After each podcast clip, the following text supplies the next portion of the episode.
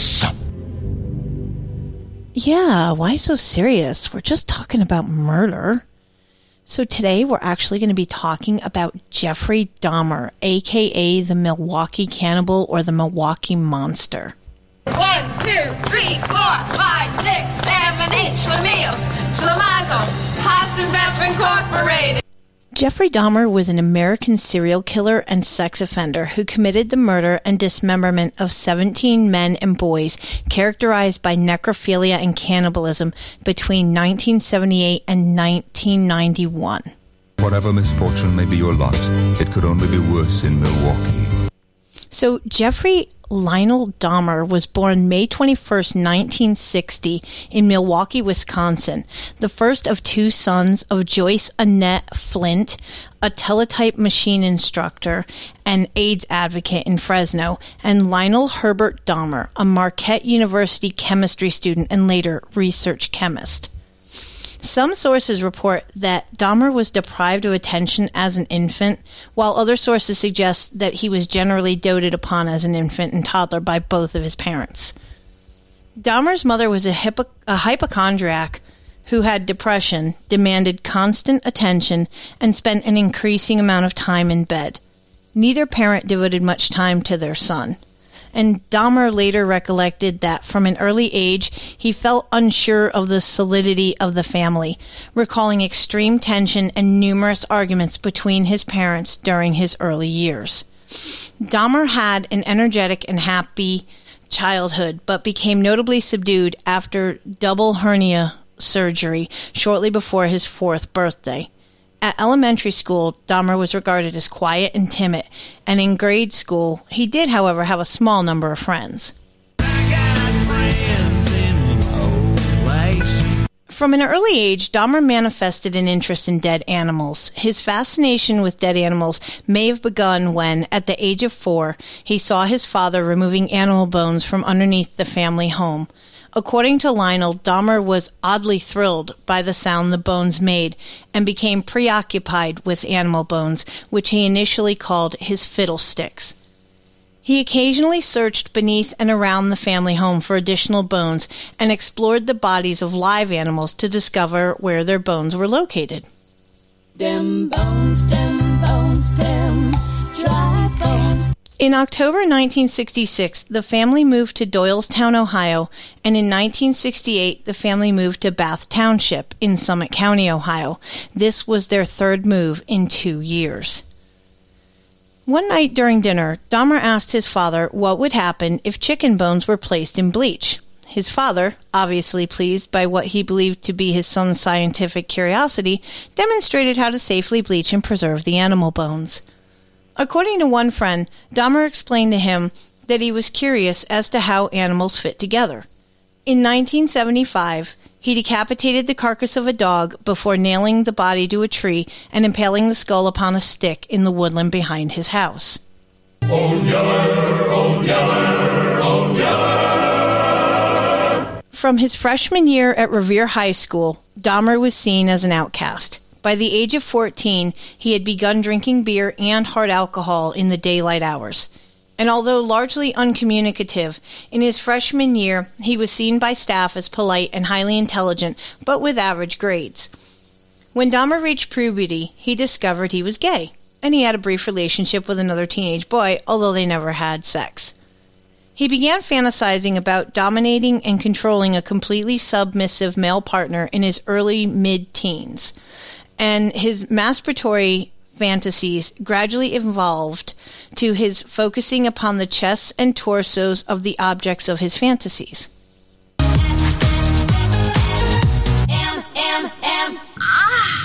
When he was about 16, Dahmer conceived a fantasy of rendering unconscious a particular male jogger he found attractive, then making sexual use of his body. On one occasion, he concealed himself in bushes with a baseball bat to lie in wait for this man. However, thankfully, the man did not pass by on that particular day. And Dahmer later said that his first attempts, this was his first attempt to attack someone. Regarded as a loner and an oddball among his peers at RHS, Dahmer became something of a class clown who often staged pranks, which became known as doing a Dahmer.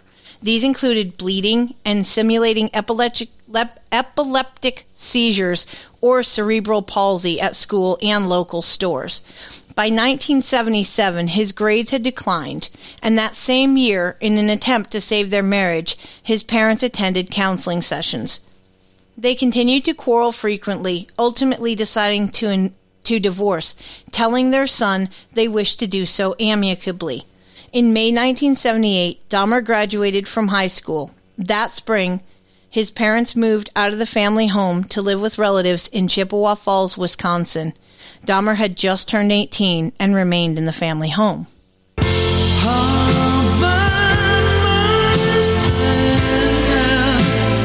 Dahmer committed his first murder in 1978, just three short weeks after his high school graduation.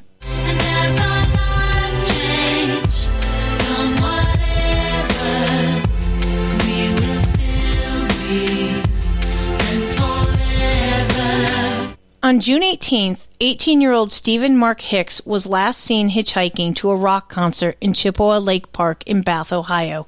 By Dahmer's own admission, what drew his attention to Hicks hitchhiking was the facts, fact that the youth was bare chested. Dahmer lured the youth to his house on the premise of having a few beers with him, as he had the house all to himself. After several hours of talking, drinking, and listening to music, Hicks wanted to leave. Dahmer bludgeoned him with a 10 pound dumbbell. He later stated he struck Hicks twice from behind with the dumbbell as Hicks sat upon a chair. Dahmer strangled him to death with the bar of the dumbbell, then stripped the clothing from his body before exploring his chest with his hands and masturbating as he stood above the corpse.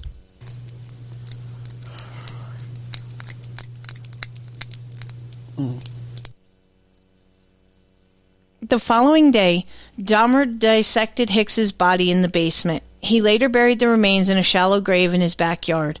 Several weeks later, Dahmer unearthed the remains and pared the flesh from the bones. He dissolved the flesh in acid before flushing the solution down the toilet. He crushed the bones with a sledgehammer and scattered them in the woodland behind the family home.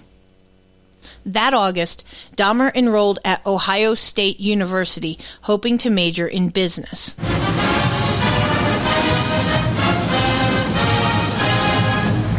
Dahmer's sole term at OSU was completely unproductive, largely because of his persistent alcohol abuse throughout the majority of the term. Despite his father having paid in advance for the second term, Dahmer dropped out of OSU after just three months. In January of 1979, Dahmer enlisted in the United States Army, where he trained as a medical specialist at Fort Sam Houston in San Antonio, Texas. First to fight for the right and to build the nation's might, and the army goes rolling along.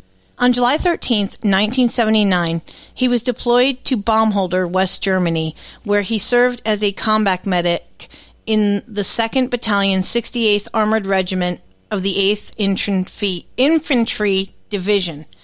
In Dahmer's first year of service, he was an average or slightly above average soldier. In March 1981, he was deemed unsuitable for military service and was later honorably discharged from the Army due to his alcohol abuse. His superiors didn't believe that any problems he had had in the Army would be applicable to civilian life. On March 24th, 1981, Dahmer was sent to Fort Jackson, South Carolina for debriefing and provided a plane ticket to travel anywhere in the country.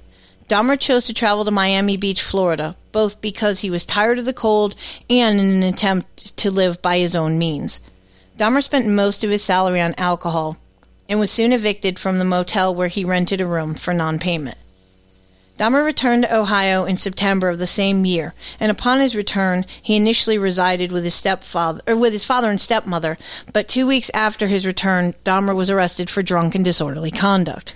Hi, can I help you? No, thanks. It's just flooded. I'll be okay. In December 1981, Lionel and his wife sent Dahmer to live with his grandmother in West Allis, Wisconsin. Dahmer's grandmother was the only family member to whom he displayed any affection. Dahmer's living arrangements with his grandmother were harmonious. He accompanied her to church, willingly undertook chores, actively sought work, and abided by most of her house rules, although he did continue to drink and smoke. In early 1982, Dahmer found employment as a phlebotomist at the Milwaukee Blood Plasma Center. He held this job for a total of 10 months before being laid off. And on August 7, 1982, shortly before losing his job, Dahmer was arrested for indecent exposure. For this incident, he was convicted and fined $50 plus court costs. Oh, yes, they call him the street. Look at that, look at that. Fastest thing on two feet. In January 1985, Dahmer was hired as a mixer at the Milwaukee Ambrosia Chocolate Factory. Shortly after he found this employment, an incident occurred in which he was propositioned by another man while sitting reading in the West Allis Public Library. Although he didn't respond to the proposition, the incident stirred in his mind the fantasies of control and dominance he had developed as a teenager, and he began to familiarize himself with Milwaukee's gay bars, gay bathhouses, and bookstores. By late 85, Dahmer had begun to regularly frequent the bathhouses, which he later described as being relaxing places. But during his sexual encounters, he became frustrated at his partner's movement during the act. And for this reason, beginning in June of 86, he administered sleeping pills to his partners, giving them liquor laced with the sedatives. Then he waited for his partners to fall asleep before performing some various sexual acts. He got a hard on. He got horny. He lost control. He went out of his mind. After approximately 12 such instances, the bathhouse's administration revoked Dahmer's membership and he began to use hotel rooms to continue his activities. On September 8, 1986, Dahmer was arrested upon a charge of lewd and lascivious behavior for masturbating in the presence of two 12 year old boys as he stood close to the Kinnickinnic River. Oh my gosh! Can you see that juice? The charge was changed to disorderly conduct, and on March 10th of 87, Dahmer was sentenced to one year of probation with additional instructions he was to undergo counseling. In November of 1987, he was residing with his grandmother in West Allis. He encountered a 25 year old man from Ontonagon, Oregon. Sorry, Ontonagon, Michigan, named Steve Tuomi at a bar and persuaded him to return to the Ambassador Hotel in Milwaukee, where he'd rented a room for the evening. The following morning, Dahmer awoke to find Tuomi laying beneath him on the bed. His chest had been crushed in and was black and blue with bruises. There was also blood seeping from the corners of his mouth. Dahmer's fists and one of his forearms were extensively bruised, and he stated he had no memory of having killed Tuomi. I don't know what the fuck you're talking about. To dispose of Tuomi's body, Dahmer purchased a large suitcase in which he transported the body to his grandmother's residence. After a week, he severed the head, arms, and legs from the torso, then filleted the bones from the body before cutting the flesh into small enough pieces to be able to handle. Dahmer placed the flesh inside plastic garbage bags before wrapping the bones inside a sheet and pounding them into splinters with a sledgehammer. The entire, dis- the entire dismemberment process took Dahmer approximately two hours to complete, and he disposed of all of Tuomi's remains, excluding the severed head, in the trash. Well, that's about enough light for me for one day. Dahmer retained the victim's head wrapped in a blanket. After two weeks, Dahmer boiled the head in a mixture of Soilex, which is an alkaline based industrial detergent, and bleach in an effort to retain the skull, which he then used as stimulus for masturbation until it became too brittle due to the bleaching process, so he pulverized it and disposed of it. Dahmer began to actively seek victims, most of whom he encountered in or close to gay bars, and whom he typically lured to his grandmother's house. Once he'd rendered his victims unconscious with sleeping pills, he would engage in sex with them before killing them by strangulation.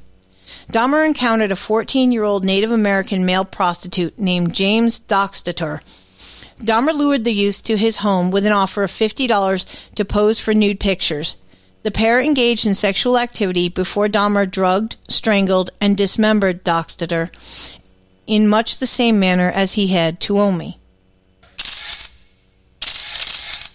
On March 24th, 1988, Dahmer met a 22 year old bisexual man named Richard Guerrero outside a gay bar called The Phoenix. Dahmer lured Guerrero to his grandmother's residence, although the incentive on this occasion was $50 to simply spend the remainder of the night with him. Dahmer drugged Guerrero with sleeping pills and strangled him with a leather strap before performing oral sex upon the corpse. Dahmer dismembered Guerrero's body, disposed of the remains in the trash, and retained the skull before pulverizing it several months later. On April 23rd, Dahmer lured another young man to his house. However, after giving the mi- victim a drugged coffee, both he and the intended victim heard Dahmer's grandmother called, Is that you, Jeff?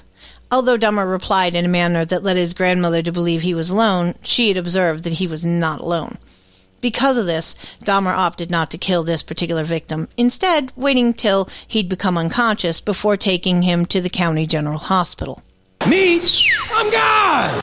In September 1988, Dahmer's grandmother asked him to move out, largely because of his drinking, his habit of bringing young men to her house late at night, and the foul smells occasionally emanating from both the basement and the garage. Dahmer found a one bedroom apartment and moved into his new residence on the 25th of September. Two days later, he was arrested for drugging and sexually fondling a 13 year old boy whom he'd lured to his home on the pretext of posing nude for photographs. You're on candid camera. Dahmer underwent a series of psychological evaluations prior to his upcoming court hearings. These evaluations revealed Dahmer harbored deep feelings of alienation, and a second evaluation two months later revealed he was an impulsive individual, suspicious of others, and dismayed by his lack of accomplishments in life. In 1987, he was diagnosed with a schizoid personality disorder. On January 3rd of 1989, Dahmer pleaded guilty to the charge of second degree sexual assault and of enticing a child for immoral purposes. On May 20th, he moved back into his grandmother's house. If you are schizophrenic, listen carefully and a small voice will tell you which number to press. Two months after his conviction, and two months prior to his sentencing for the sex assault, Dahmer murdered his fifth victim, a mixed race 24 year old aspiring model named Anthony Sears, whom Dahmer met at a gay bar on the 25th of March.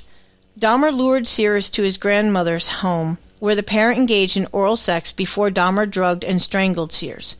Dahmer decapitated the body before attempting to flay the corpse. He then stripped the flesh from the body and pulverized the bones. After all that, he disposed of them in the trash. Sears was the first victim from whom he permanently retained any body parts. He preserved Sears's head and genitalia in acetone and stored them in a wooden box. When Dahmer moved to a new address the following year, he took the remains with him.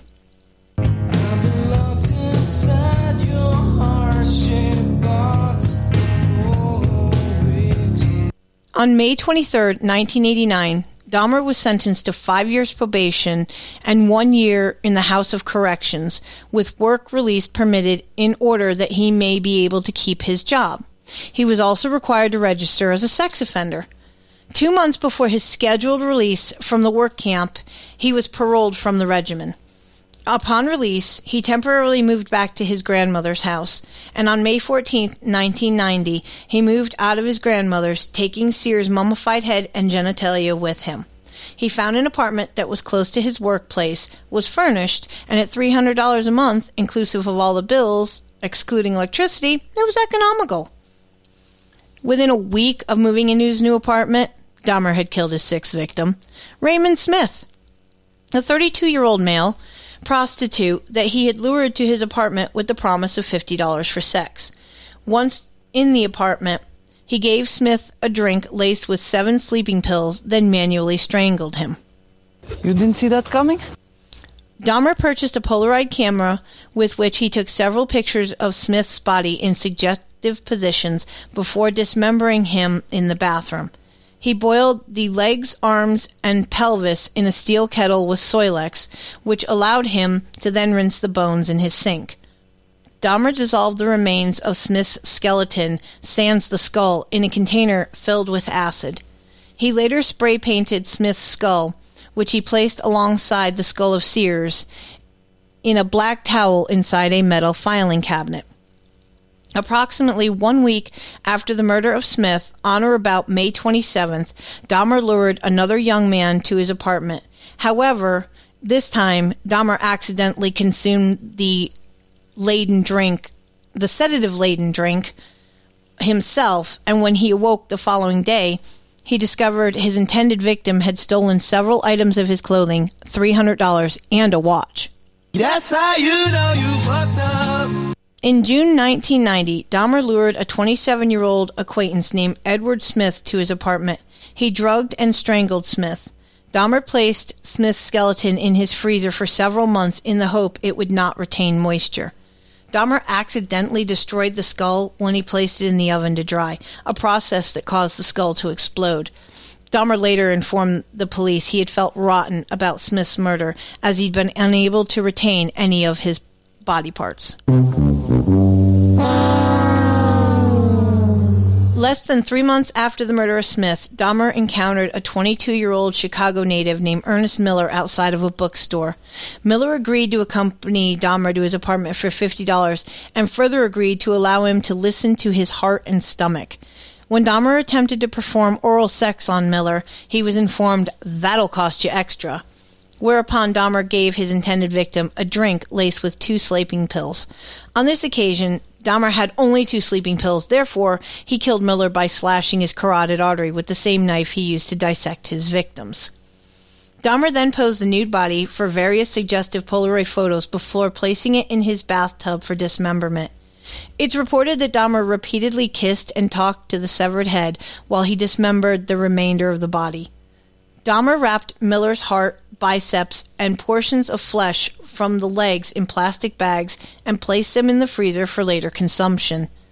To preserve the skeleton, Dahmer placed the bones in a light bleach solution for 24 hours before allowing them to dry upon a cloth for a week. The severed head was initially placed in the refrigerator before also being stripped of flesh, then painted and coated with enamel. On September 24th, Dahmer encountered a 22 year old man named David Thomas at the Grand Ave Mall and persuaded him to return to his apartment for a few drinks, with additional money as an offer if he would pose for, photogra- for photographs. Dahmer stated after giving Thomas a drink laden with sedatives, he didn't feel attracted to him, but was afraid to allow him to awake in case he'd be angry over having been drugged. No one wants to fuck you! Dahmer decided to strangle him and dismember the body, initial, intentionally retaining no body parts whatsoever. And following the murder of Thomas, Dahmer didn't kill anyone for almost five months. Wow. He's also known to have regularly complained of feelings of both anxiety and depression to his probation officer throughout 1990, with frequent references to his sexuality, his solitary lifestyle, and financial difficulties. On several occasions, Dahmer's also known to have been harboring suicidal thoughts. In February 1991, Dahmer observed a 19 year old named Curtis Straughter standing at a bus stop near Marquette University. According to Dahmer, he lured Straughter into his apartment with an offer of money for posing for nude photos, with the added incentive of sexual intercourse. Dahmer drugged Straughter, cuffed his hands behind his back, then strangled him to death with a leather strap. He dismembered Straughter, retaining the youth's skull, hands, and genitals, and photographed each stage of the dismemberment process. Less than two months later, on April 7th, Dahmer encountered a 19 year old named Errol Lindsey walking to get a key cut. Dahmer lured him to his apartment where he drugged him, drilled a hole in his skull, and poured hydrochloric acid into it. Lindsey awoke after the experiment, which Dahmer had conceived in the hope of inducing a permanent, unresistant, submissive state, saying, I have a headache. What time is it? In response to this, Dahmer again drugged Lindsey, then strangled him. Dahmer decapitated Lindsey and retained his skull. He then flayed Lindsey's body, placing the skin in a solution of cold water and salt for several weeks in the hope of permanently retaining it. The brine mixture, though, is the really cool thing to me that I'm interested in. By 1991, fellow residents of the apartments had repeatedly complained to the building's manager of the foul smells emanating from Dahmer's apartment, the sounds of falling objects, and the occasional sound of a chainsaw. In response to these complaints, Dahmer excused the odors emanating from his apartment as being caused by his freezer breaking, causing the contents to become spoiled. Later, he would blame the resurgence of the odor on several of his tropical fish recently dying, stating to the building manager he would take care of the matter. This is such a crock of shit. On May 24th, Tony Anthony Hughes, who was 31, was lured by Dahmer to his apartment upon the promise of posing nude for photographs.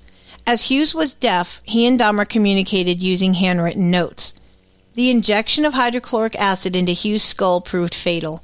His body was left on Dahmer's bedroom floor for three days before being dismembered. With Dahmer photographing the dismemberment process, his skull was retained and identified from dental records. On the afternoon of May 26, 1991, Dahmer encountered a 14 year old Lao teenager named Konerak Sinthasomphone on Wisconsin Avenue. Dahmer was unaware Synthanthophone was the younger brother of the boy whom he had molested in 1998. Boy, talk about coming full circle, I'm just saying. Dahmer approached the youth with an offer of money to accompany him to his apartment to pose for Polaroid pictures. Synthanthophone was initially reluctant to the proposal, before changing his mind and accompanying him to his apartment where he posed for two pictures in his underwear before Dahmer drugged him into unconsciousness and performed oral sex on him. Dahmer drilled a single hole into Synthantophone's skull, through which he injected hydrochloric acid into the frontal lobe. Dahmer then drank several beers while lying alongside him before leaving his apartment to drink at a bar, then purchase more alcohol.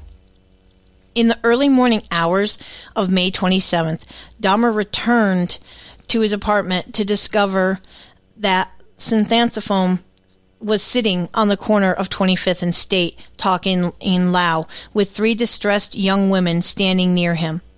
Dahmer told the women that the boy whom he referred to by the alias John Mong was his friend and attempted to lead him to his apartment by the arm. The three women dissuaded Dahmer, explaining they had phoned 911. If you see something, something.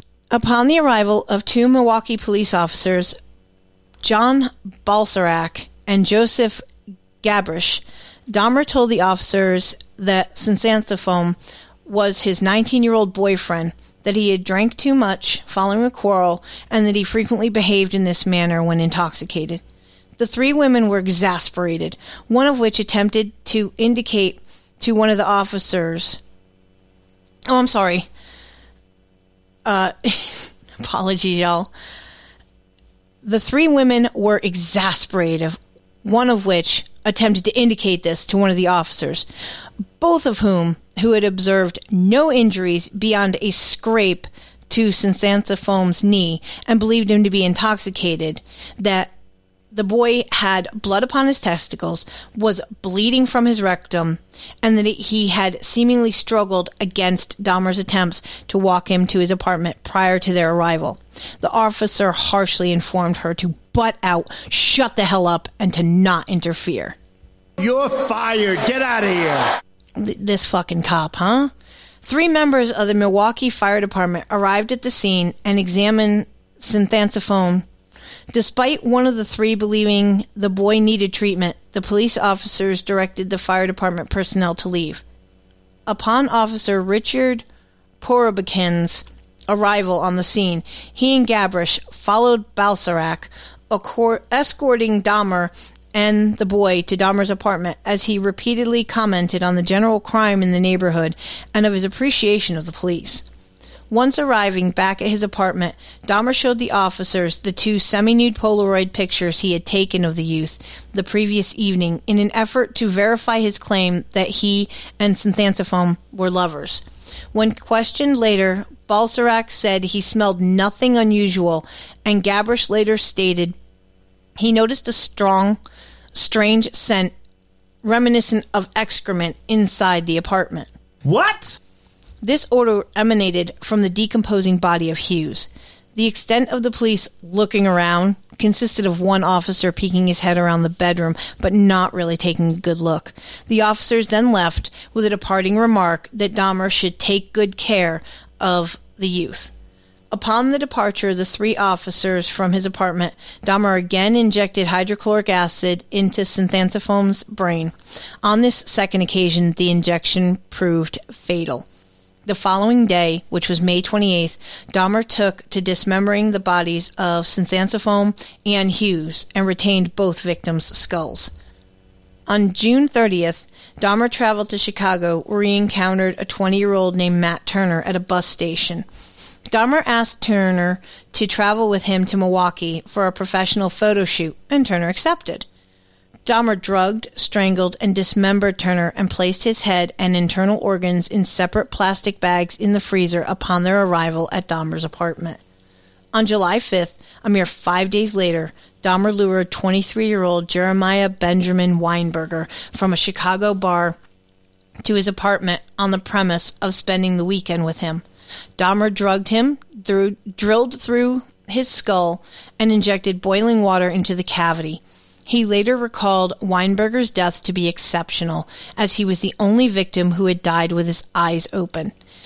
Weinberger's decapitated body was kept in the bathtub for a week before being dismembered, and his torso was placed in a 57 gallon drum.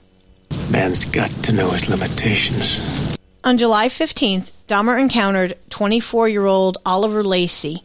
Lacey agreed to Dahmer's ruse of posing nude for, pho- nude for photographs and accompanied him to his apartment where the pair engaged in tentative sexual activity before Dahmer drugged him. On this occasion, after unsuccessfully attempting to render Lacey unconscious with chloroform, Dahmer strangled his victim and had sex with the corpse before dismembering him. Dahmer placed Lacey's head and heart in the refrigerator and his skeleton in the freezer. Upon receipt of word that Dahmer had been fired, he lured 25 year old Joseph Brandenhoff to his apartment. Brandenhoff was a father of three children from Minnesota who was looking for work in Milwaukee at the time of his murder. After strangling him, he was left laying on Dahmer's bed covered with a sheet for two days. When Dahmer removed the sheet, he discovered the head of Brandenhoff was covered in maggots. He decapitated the body, cleaned the head, and placed it in the refrigerator. This would prove to be Dahmer's last murder victim, however, not for lack of trying. On July 20th, 1991, 32 year old Tracy Edwards agreed to accompany Dahmer to his apartment to pose for nude photographs, drink beer, and simply keep him company. Edwards noted a foul odor and several boxes of hydrochloric acid on the floor. After some minor conversation, Edwards responded to Dahmer's request to turn his head and view his tropical fish, whereupon Dahmer placed a handcuff on his wrist. When Edwards asked, What's happening? Dahmer unsuccessfully attempted to cuff his wrists together. Dahmer then brandished a knife and informed Edwards he intended to take nude photos of him. Dahmer placed his head on Edwards' chest, listened to his heartbeat, and with the knife pressed against his intended victim, informed him he intended to eat his heart. Edwards had decided he was going to either jump from a window or run through the unlocked front door at the next available opportunity. Edwards stated he needed to use the bathroom and asked if they could sit with a beer in the living room where the air conditioning was. Edwards waited until he observed Dahmer had a momentary lapse of concentration before requesting to use the bathroom again. As he rose from the couch, he noted Dahmer wasn't holding the handcuffs. Edwards then punched him in the face, knocking him off balance, and ran out the front door. Fool you! Edwards flagged down two Milwaukee police officers, Robert Rauth and Rolf Mueller. The officers noted Edwards had a handcuff attached to his wrist. Edwards explained to the officers that a freak had placed the handcuffs upon him and asked if the police could remove them. Edwards agreed to accompany the officers to the apartment where he had spent the previous five hours before escaping when the officer's handcuff key failed to fit the brand of handcuffs. When the officers and Edwards arrived at Dahmer's apartment, he invited the trio in and acknowledged he had indeed placed the handcuffs upon Edwards, although he offered no explanation as to why he had done so. He stated that the key to the handcuffs was in the bedside dresser. Dahmer attempted to pass the first officer as he went to retrieve the key himself, at which time the second officer present informed him to back off, man. In Dahmer's bedroom, the officer noted an open drawer which, upon closer inspection, contained scores of Polaroid pictures, many of which were of human bodies in various stages of dismemberment.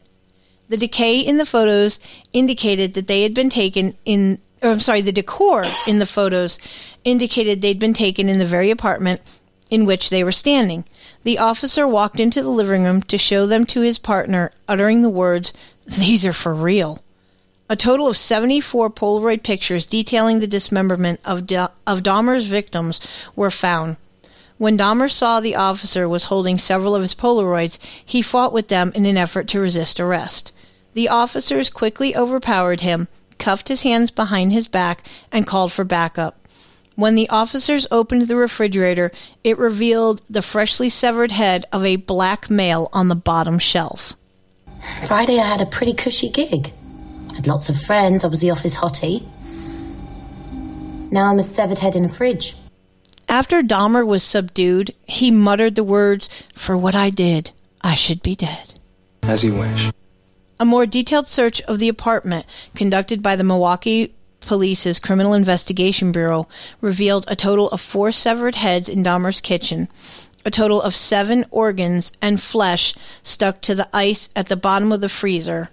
And elsewhere in the apartment, investigators discovered two entire skeletons, a pair of severed hands, two severed and preserved penises, a mummified scalp, and the 57 gallon drum. Three further dismembered skull, skulls, some of which were painted and some of which were bleached, were found in Dahmer's bedroom and inside a closet. Investigators discovered collected blood drippings upon a tray at the bottom of Dahmer's refrigerator, plus two human hearts and a portion of arm muscle, each wrapped in plastic bags on the shelves.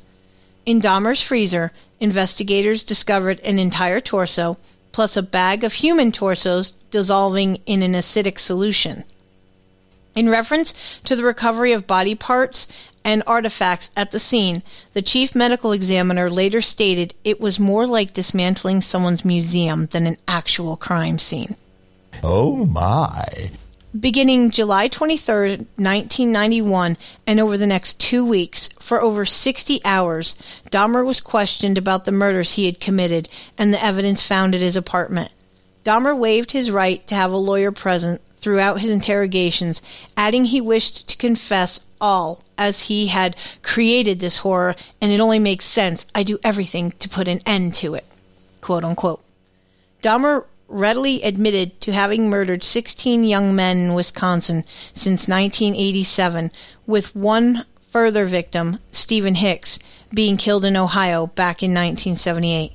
Almost all the murders Dahmer committed after moving into the Oxford apartments had involved a ritual of posing the victims' bodies in suggestive positions, typically with the chest thrust up outwards prior to dismemberment.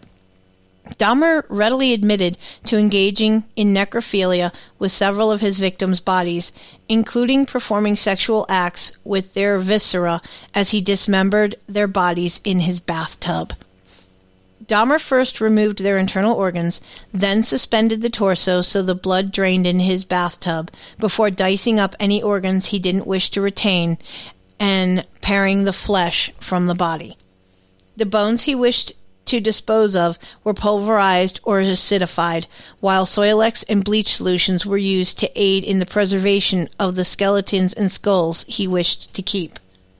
Dahmer confessed to consuming the hearts, livers, biceps, and portions of thighs of several victims he had killed within the previous year.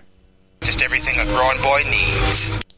Describing the increase in his rate of killing in the two months prior to his arrest, Dahmer stated he had been completely swept along with his compulsion to kill, adding, It was, it was an incessant and never ending desire to be with someone at whatever cost. When asked as to why he had preserved a total of seven skulls and the entire skeleton of two victims, Dahmer stated he had been in the process of constructing a private altar of victims' skulls, which he had intended to display on the black table located in his living room and upon which he had photographed the bodies of many of his victims. This display of skulls was to be adorned at each side with the complete skeletons of Miller and Lacey. The four severed heads found in his kitchen were to be removed of all flesh and used in this altar, as was the skull of at least one future victim. Incense sticks were to be placed at each end of the black table, above which Dahmer intended to place a large bluish lamp with extending blue globe lights. The entire construction was to be placed before a window covered with a black opaque shower curtain, in front of which Dahmer intended to sit in a black leather chair. When asked who the altar was dedicated to, Dahmer replied, Myself, adding it was a place he could go to meditate and feel at home. Dahmer also added that he could draw a sense of power from it, saying if his arrest had not had happened six months later, that's what they would have found. On a mountain of skulls in the castle of pain, I sat on a throne of blood. On July 25th, 1991, Dahmer was charged with four counts of first degree murder. By August 22nd, he had been charged with a further 11 murders committed in Wisconsin. On September 14th, investigators in Ohio, having uncovered hundreds of bone fragments in woodland behind the address in which Dahmer had confessed to killing his first victim, formally identified two molars and a vertebrae with x ray records of Hicks. Three days later, Dahmer was charged by authorities in Ohio with Hicks's murder. Dahmer was not charged with the attempted murder of Edwards nor with the murder of Tuomi. On January 13, 1992, Dahmer pleaded guilty but insane to 15 counts of murder at a scheduled preliminary hearing. No one told me there was going to be boasting. Dahmer's trial began on January 30th, 1992. He was tried in Milwaukee for 15 counts of first degree murder.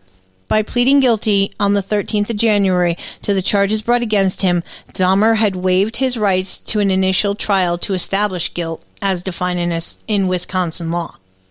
The issue debated by opposing counsels at his trial was whether he suffered from either a mental or a personality disorder, the prosecution claiming that any disorder didn't deprive Dahmer of the responsibility to appreciate the criminality of his conduct or to deprive him of the ability to resist his impulses. The defense argued that Dahmer suffered from a mental disease and was driven by obsessions and impulses he was unable to control. Defense experts argued that Dahmer was insane due to his necrophilic drive, his compulsion to have sexual encounters with corpses. In case anyone didn't know what necrophilia was, but anyway. During an interview with one of the psychologists, Dahmer admitted he preferred comatose sexual partners to deceased ones 75% of the time. Dr. Carl Wahlstrom, a forensic psychiatrist, diagnosed Dahmer with necrophilia, borderline personality disorder, schizotypical personality disorder, alcohol dependence, and a psychotic disorder, and presented this during the trial. Dr. Fred Fosdal testified on behalf of the prosecution that Dahmer was without mental disease or defect at the time he committed the murders. He described Dahmer as a calculating and cunning individual able to differentiate between right and wrong, with the ability to control his actions and whose lust overpowered his morals. His conduct was that, or I'm sorry, his conclusion was that Dahmer was not a sadist. Yeah, well, you know, that's just like uh, your opinion, man. Forensic psychiatrist Park Dietz testified that he didn't believe Dahmer had any form of mental disease or defect at the time that he committed the crimes, stating Dahmer went to great lengths to be alone with his victim and to have no witnesses.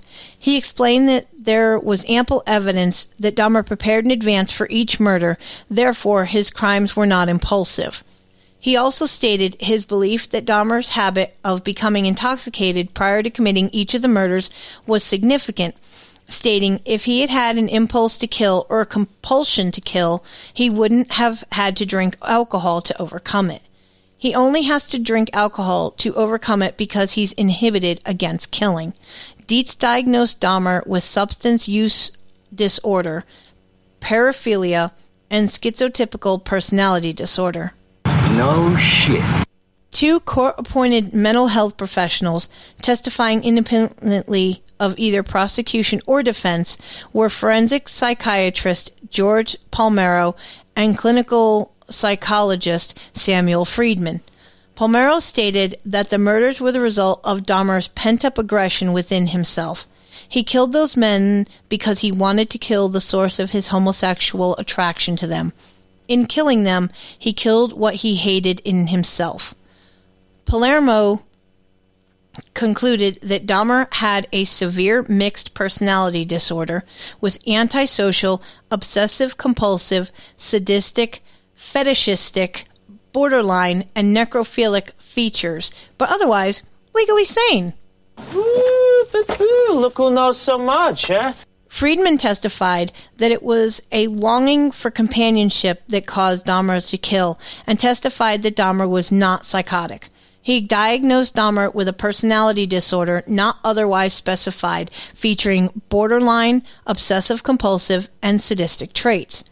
All experts whose input in this case was sought agreed on the general facts that despite the particulars of his psychopathy, Dahmer, with his wide array of mental issues, was on the whole sane. You're shitting me. The trial lasted two weeks. On February 14th, both attorneys delivered their closing arguments to the jury. Each attorney was allowed to speak for two hours. Defense attorney Gerald Boyle argued first, repeatedly referring to the testimony of the mental health professionals, almost all of whom had agreed Dahmer was afflicted with mental disease, argued that Dahmer's compulsive killings had been a result of a sickness he discovered, not chose. Boyle portrayed Dahmer as a desperately lonely and profoundly sick individual, so out of control he could not conform his conduct anymore. Michael McCann delivered his closing argument for the prosecution, describing Dahmer as a sane man, in full control of his actions, who simply strove to avoid detection. McCann described Dahmer as a calculating individual who killed to control his victims and retain their bodies, merely to afford himself a prolonged period of sexual pleasure. I'll cradle the balls, stroke the shaft, work the pipe, swallow the grating. Get it over here, buddy. Let's do this. McCann argued that by pleading guilty but insane to the charges, Dahmer was seeking to escape responsibility for his crimes. On February 15th, the court reconvened to hear the verdict. Dahmer was ruled to be sane and not suffering from a mental disorder at the time of each of the 15 murders for which he was being tried, although two of the jurors disagreed with the findings of his sanity. Formal sentencing was postponed until February 17th, and on this date, Dahmer's attorney announced his client wished to address the court. Dahmer then approached a lectern and read from a statement prepared by himself and his defense as he faced the judge. No, I'm just getting warmed up. In this statement, Dahmer emphasized that he never desired freedom following his arrest and that he frankly wished for his own death. He further stressed that none of his murders had been motivated by hatred, that he understood that nothing he either said or did could undo the terrible harm he had caused to the families of his victims and the city of Milwaukee, and that he and his doctors believed his criminal behavior had been motivated by mental disorders. Dahmer added that this medical knowledge had given him some peace, and that although he understood that society would never forgive him, he hoped God would. I'm not finished. Dahmer closed his statement with, I know my time in prison will be terrible, but I deserve whatever I get because of what I've done. Thank you, Your Honor, and I'm prepared for your sentence, which I know will be the maximum. I ask for no consideration. Then he returned to his seat to await oh formal sentencing. You can testify, but you just can't win, because I'm here to tell you you guilty as sin. Here comes the judge. Here comes the judge. Dahmer was sentenced to life imprisonment plus 10 years upon the first two counts. The remaining 13 counts carried a mandatory sentence of life imprisonment plus 70 years. The death penalty was not an option for Judge Gram to consider at the penalty phase, as Wisconsin had abolished capital punishment in 1853. You lock the door, throw away the key. There's someone in my head, but it's not me. Three months after his conviction in Milwaukee, Dahmer was extradited to Ohio to be tried for the murder of his first victim, Steven Hicks. In a court hearing lasting just 45 minutes, Dahmer again pled guilty to the charges and was sentenced to a 16th term of life imprisonment on May 1st, 1992. Fuck you too! The Oxford Apartments at 924 North 25th Street, where Dahmer had killed 12 of his victims, were demolished in November 1992. Where's the kaboom? There was supposed to be an earth shattering kaboom. The site is now a vacant lot. Alternate plans to convert the site into either a memorial garden, a playground, or to reconstruct new housing have failed to materialize. Dahmer was imprisoned at the Columbia Correctional Institution until his death in 1994. Upon sentencing, Dahmer was transferred to the Columbia Correctional Institute. For the first year of his incarceration, Dahmer was placed in solitary confinement due to concerns for his physical safety should he come into contact with fellow inmates. He received ample correspondence from individuals across the world, with several individuals donating money, which he spent on items such as cassette recordings, stationery, cigarettes, and magazines. Upon Dahmer's request, after one year in solitary confinement, he was transferred to a less secure unit where he was assigned a two hour daily work detail cleaning the toilet block. This work detail later expanded to include cleaning the prison gymnasium. Boy, you should have seen. Never mind! It set off the smoke alarm. Never mind! On July 3, 1994, a fellow inmate, Osvaldo Durruthy, attempted to slash Dahmer's throat with a razor embedded in a toothbrush as Dahmer sat in the prison chapel after the weekly church service was concluded. Dahmer received superficial wounds and was not seriously hurt in this incident. According to Dahmer's family, he had long been ready to die and accepted any punishment which he might endure in prison. In addition to his father and stepmother maintaining regular contact, Dahmer's mother Joyce also maintained regular contact with her son. Prior to his arrest, the two had not seen each other since Christmas 1983. Joyce related that in her weekly phone calls, whenever she expressed concerns for her son's physical well being, Dahmer responded with comments to the effect of, It doesn't matter, Mom. I don't care if something happens to me. Nothing really matters. Matters to me. On the morning of November 28, 1994, Dahmer left his cell to conduct his assigned work detail. Hi ho, hi ho, it's home from work we go. Accompanying him were two fellow inmates, Jesse Anderson and Christopher Scarver. The trio were left unsupervised in the showers of the prison gym for approximately 20 minutes. At approximately 8:10 a.m., Dahmer was discovered on the floor of the bathrooms of the gym, suffering from extreme head wounds. He'd been severely bludgeoned about the head and face with a 20-inch metal bar. His head had also been repeatedly struck against the wall in the assault.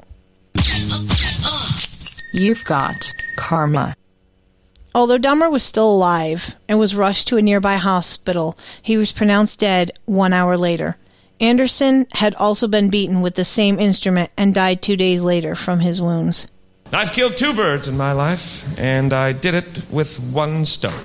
Scarver, who was serving a life sentence for a murder committed in 1990, informed authorities he had first attacked Dahmer with the metal bar as Dahmer was cleaning a staff locker room, before attacking Anderson as Anderson cleaned an inmate locker room.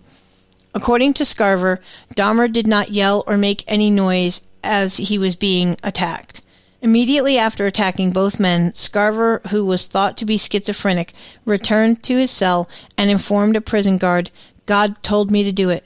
Jesse Anderson and Jeffrey Dahmer are dead. It was a mercy killing. Scarver was adamant he had not planned the attacks in advance, although he later divulged to investigators he'd concealed the 20 inch iron bar used to kill both men in his clothing shortly before the killings. On May 15, 1995, Scarver was sentenced to two additional terms of life imprisonment for the murders of Dahmer and Anderson.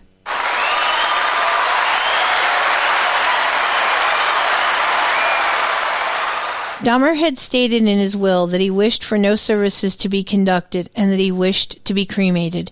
In September 1995, Dahmer's body was cremated and his ashes divided between his parents. Owing to a disagreement between his parents as to whether Dahmer's brain should be retained for medical research, this organ was initially retained but also cremated in December of 1995.